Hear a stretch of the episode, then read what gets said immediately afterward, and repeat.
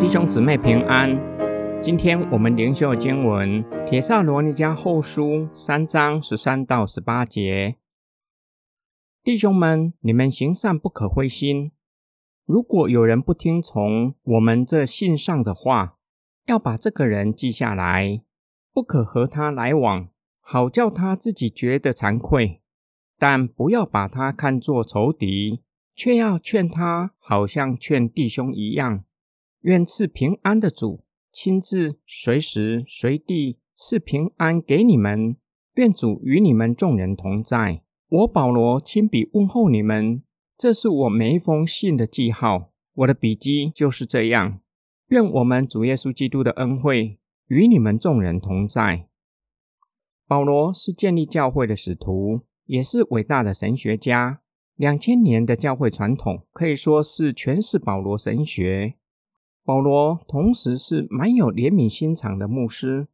保罗劝勉教会领袖行善不可灰心，指的不是道德上的良善，也就是有好的行为，让教会在外面有好名声。这个劝勉乃是针对教会内部的。教会内难免存在让教会很头痛的弟兄，就像游手好闲、专管闲事的弟兄。没有尽到应尽的本分，还滥用教会的爱心，成为教会的负担，并且对其他弟兄指指点点，造成关系紧张。保罗从牧养的层面劝勉教会领袖：那人若不听从教训，要将他记下来，不是将他标示出来发给他坏人卡，而是特地的提醒教会领袖，不可以放任他，免得让他向下沉沦。同时，避免他影响其他肢体，因此不要和他混杂，避免像他一样游手好闲。看他会不会自觉惭愧，可以将他挽回。因此，不与他来往，不是把他视为仇敌，将他赶出去，还是要以弟兄的情谊对待他，劝诫他。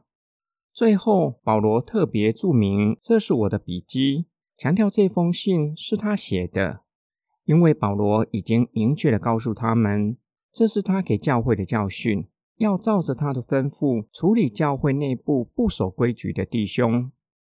今天经文的默想跟祷告，牧养教会和教养儿女最困难的地方就是恩威并重。若是过分的严厉，会让儿女失去志气，失去生命的活力。甚至可能成为律法主义，但是放任自由发展，会不会变成溺爱、偏离当走的路？甚至有可能会像发酵一样，在教会中蔓延开来，影响了其他人。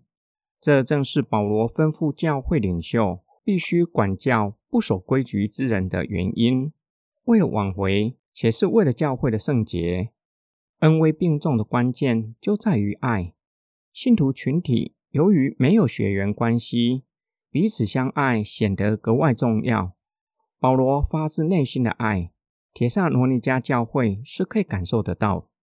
因此，保罗对他们严厉的责备，他们知道保罗乃是出于爱，目的是要引导他们回到正确的道路。弟兄姊妹用爱心接纳保罗。保罗也是可以感受得到，因此给予他们严厉的责备，不会有所顾忌，不会害怕弟兄姊妹们是不是会受伤，不会害怕关系因此破裂，使得问题变得更复杂。爱同时让我们愿意给人恩典，并且相信陪伴的对象终究会回到正确的道路，使我们在牧养上不灰心。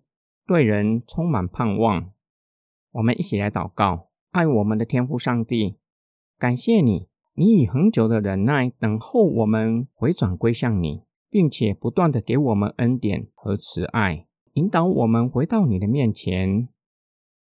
主啊，你教导我们，你已经先赦免我们，因此吩咐我们要宽恕人。主啊，你已经将爱赐给我们。让我们知道要彼此相爱，让我们用爱心说诚实话，以至于可以引领人离开罪恶，回转归向你。我们奉主耶稣基督的圣名祷告，阿门。